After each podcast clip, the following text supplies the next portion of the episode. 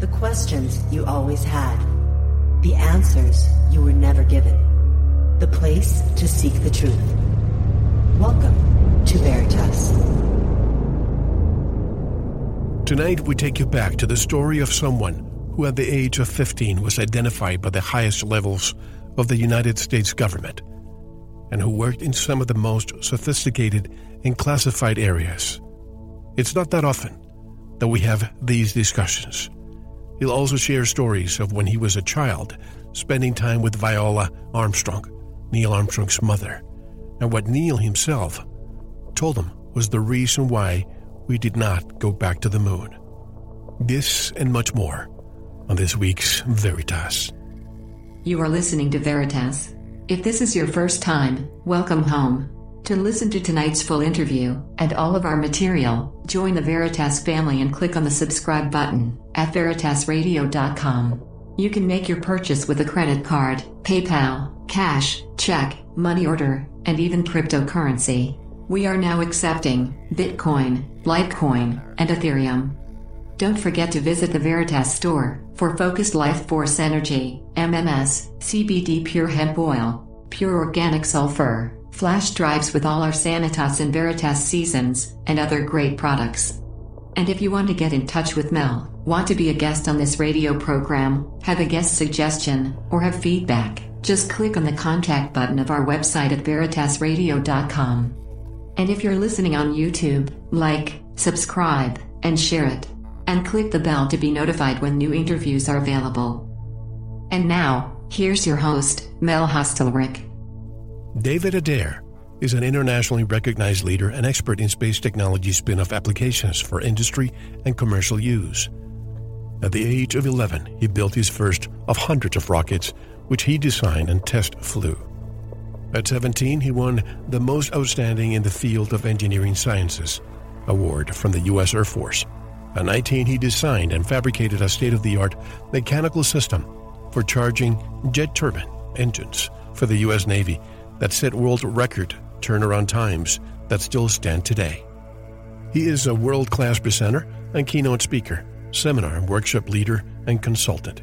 His presentations include little known facts and anecdotes from his involvement with the space program, commercial technology development, films, and the things he has seen at Area 51.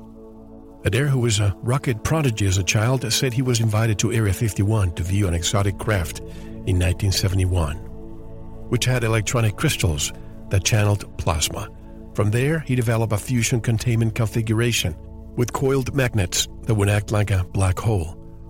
Upon testing, it left a huge white vortex behind, ripping through the atmosphere in seconds, he said, adding that such technology if properly developed, could send a craft to Mars in a matter of minutes. And directly from inside a mountain that he dynamited in order to build his home in Morganton, North Carolina, I'm privileged to welcome David T. Adair back to Veritas. Hello, David, and welcome back. How are you?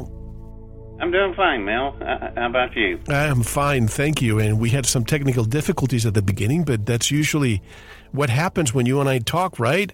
But what I just said, it's not a it's not a joke, folks. So you just told me that you purchased some land, you put some explosives and dynamite, and you built the house inside. Does that have to do anything with the electromagnetic soup that we're living in? That you wanted to be out of that?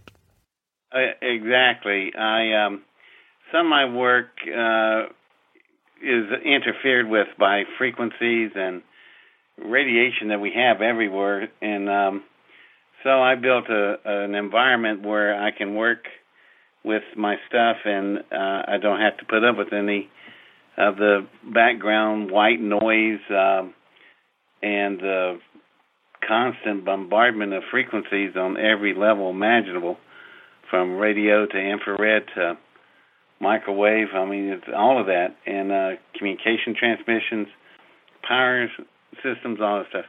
So I've been able to make a neutralized environment, and um, it works really well in a lot of things. But it also works really well with my um, my on the astronomy side with my telescopes, because uh, they are shielded from all the interference, so I can really look at things on a more deeper level. And then um, what got us into another conversation was um, I have my own power in my own water. Actually, my water comes from an aquifer straight out of the mountains of Blue Ridge, and it's um, it's an artesian well, and it puts out so much water, it's unreal. And I even sell some of the water back. There's so much of it.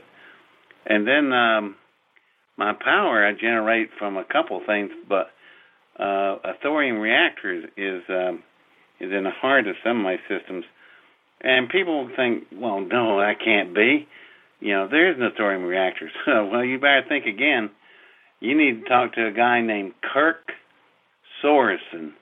Now, Kirk Sorensen is a graduate of Georgia Tech, and he started a company called Flibe Energy, and he promotes the technology of thorium reactors and how it's safe and efficient, environmentally friendly. How do you spell it? How do you spell Flibe? Uh, Flibe is uh, F I L B E. Okay.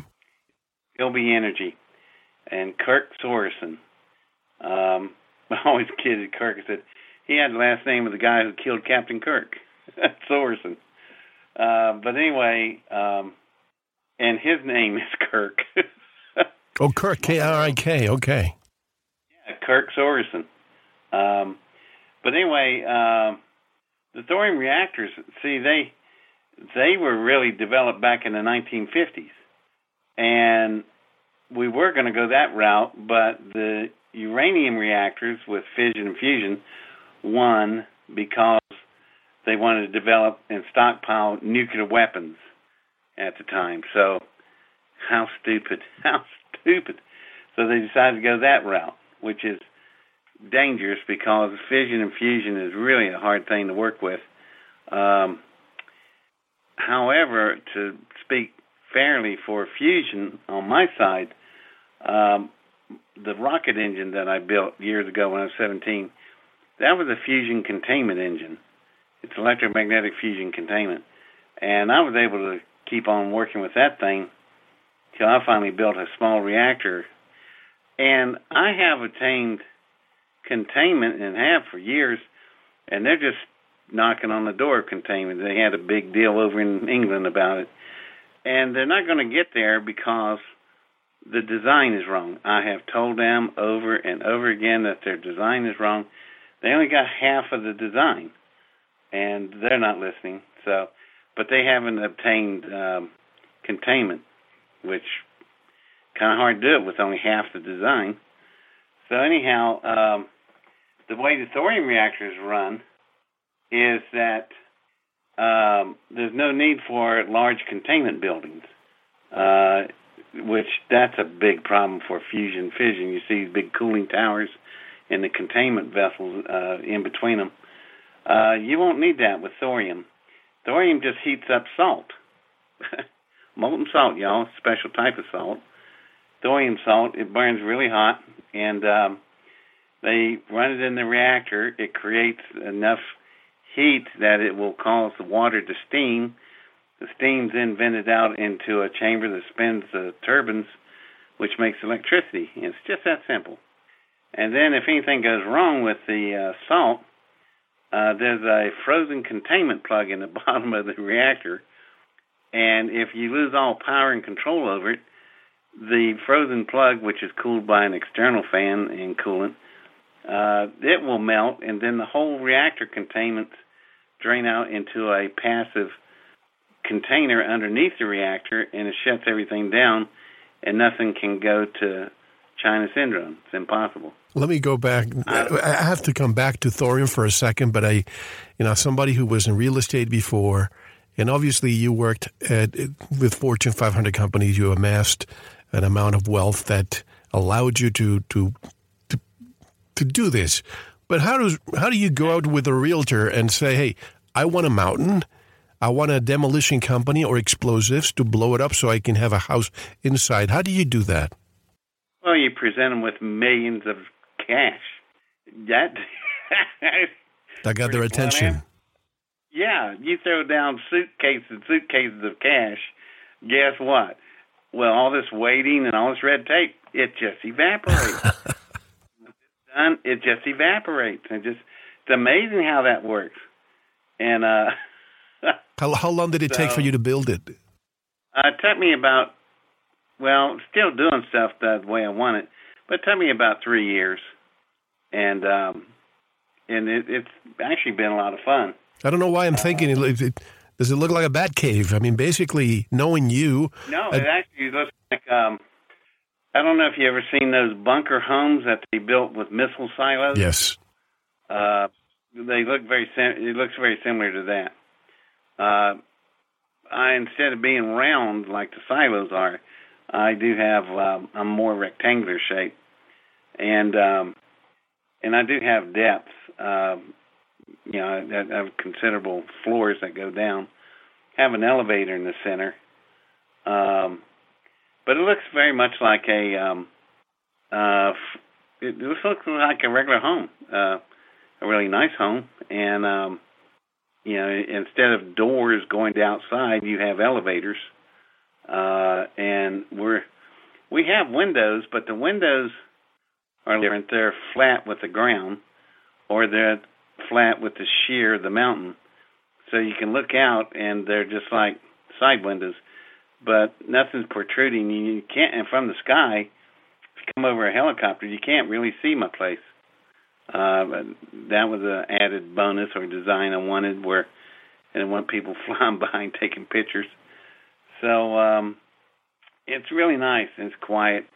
Um, and I've become very much, I guess, a recluse. Uh, I don't have a Facebook. I don't have websites. I don't have. I don't even carry a cell phone. Um, I look at these morons running around, you know, just frantically tapping away at their screen. Nothing else matters, just that. And I'm going, that's a form of addiction. It is. And I thought, I don't, I don't need that crap. Matter of fact, I don't even need a cell phone. I gave a lecture at MIT one day, and I said, um, uh, I don't have my cell phone with me. It's back on my kitchen table. So if that cell phone, a smartphone, is so damn smart, how come it's answer sitting back in um, North Carolina and I'm here in California or Massachusetts, uh, wherever I'm at? And it got the point across. Um, I don't need that kind of technology hookup to survive or not even thrive, actually. And um, I do just fine without it. Um, we're way too dependent on that stuff, y'all. And when the grid goes down, and it will go down one day, and that grid's gone, and there goes all your cell phones, all your tablets, and your laptops, and your all the communication devices, everything shuts off. What are you going to do then? I had one kid tell me, "Oh, don't worry about it. We'll get on the internet and call Amazon up and get everything we need to fix." And I'm going, "Are you even listening?" you know, and I thought that's the mentality out there. Nah. So, Do you think that that's on purpose, David? Because we're going to be discussing transhumanism, singularity. Are we going to be Terminator or are we going to be Data? Uh, that's a question that I have for you for later. But do you think that the addiction that these uh, our youth has is because this is part of the plan? They're going to make him addicted to this. So when the time comes to merge him, merge him with an implant, they'll say, just tell me when. Yeah, absolutely. When. You know, there won't be no argument about it. Let's jump right into it. Um, yeah, they uh, they got the sheet going down the chute just fine, and um, it's going to be grim, y'all. Um, that's actually a very positive way of looking at the future. The reason being, at least you're still alive. I don't even think as a species we're going to make it. Um, environment's going to collapse on you. Uh, there's just so many things that's hanging by threads. Like I said earlier, your grid is more fragile than a butterfly. Do you know there are seven substations in the United States? If all seven of the substations were knocked down, meltdown, your grid your grid would go down for two years and never come back. Not to mention the nuclear power plants. I discussed this with with uh, a few people years ago yeah. when the, the, the grid goes down. If they lose power, and that's it. I'm going to touch something that maybe you have discussed before or not, but you probably have seen the videos of this individual. I forgot his name. I'll look for it later. But that he actually went inside of a nuclear power plant, swam inside of the allegedly radioactive pool, drank some radioactive material, nothing happened to him. And what he was implying was that this BS of, of radiation is not true. Is it true or not? Well, if uh, the only thing I can say is that that reactor wasn't running, because if it was running, he wouldn't be around. Um, surely would have killed him. Um, I guess that might have been a test cell, a dummy test cell that he. Okay, so if it's true, then all these nuclear power plants around the nation, they only have a backup of days or maybe, I don't know, a week or two before they go into meltdown. You're lucky if you got that much. Um, it's more like in the hours. You got 24, 36 hours. Um, most of them, there, there, all, there's 66 nuclear reactors running in the United States right now. So they all are supposed to have systems checked where you practice, uh, you know, where you flush the systems, see if they work. Hardly any of them has ever had any systems check. They're just uh, they hold back for the money, and uh, they just you know rubber stamp it. I would say probably more than a third of the reactors won't their their backup systems and uh, fail-safe systems for China syndrome aren't even working. Uh, so what happens when the grid goes down? They'll lose their power. They may have battery backups if they even work, because I doubt they've checked them. And then you're out, and then what happens? The reactors uh, will still be getting hot. They get hotter until finally they can't. The containment cell can't hold it, and they melt. And they're so hot they can melt all the way through the earth to China, China syndrome. However, it won't do that. What it will do, it'll melt through like a Chernobyl. It'll melt through the floor of the plant. It'll hit the cold earth underneath the plant, and when it hits that, you're going to get a blowback. And I mean, it's a blowback. It'll explode back up through the containment cell and into the sky, throwing hundreds of thousands of tons of dirt, all extremely radioactive and spreads everywhere. Uh, Chernobyl was a massive disaster, and the only way they got off the hook from it going to full, uh, con- you know, uh, contamination was um, a helicopter pilot. Basically, he self-sacrificed. He he died what he did, he took uh, buckets and buckets. We're talking, you know, hundred ton buckets on the end of the helicopter cable of concrete, and he flew into the radioactive cloud, and he dropped concrete on that surface and kept doing it over and over and over till he sealed it off. Well, when they got the pilot out of you know, the helicopter, the helicopter had to be buried. It was so hot. But the pilot had over a thousand roentgens in him, and he literally melted. And they sent him to the United States to try to help him, but basically he just dissolved. But the man did uh, stop Chernobyl from going worldwide, and that's the story of Chernobyl. That you, it's there. If you look it up, you'll see that happen with the helicopter pilot. I did not know that. But uh, yeah, they don't talk about it much, because you know. So, and Fukushima, man, what a mess you got going on there. That thing is still burning, and they're pumping the ocean through it. Imagine what that's going to do. We're in the 21st century. Why haven't they been able to, to mitigate that situation, David?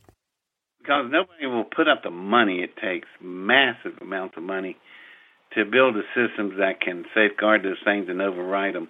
It's always been the problem. They've always wanted to make a buck with it, but not spend the buck on protecting it. So uh, that's why you had such a mess. Um, I don't know what's going to happen to Fukushima. It's it's still ongoing.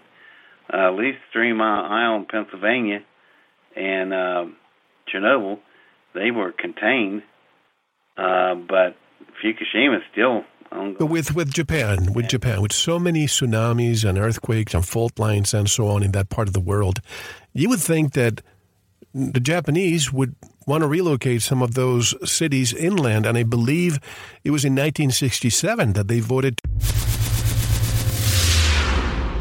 Thank you for listening. To unlock the full two hour interview, including video formats, downloads, transcripts, exclusive articles, and more, subscribe to Veritas Plus now. Gain access to our entire archive dating back to 2008.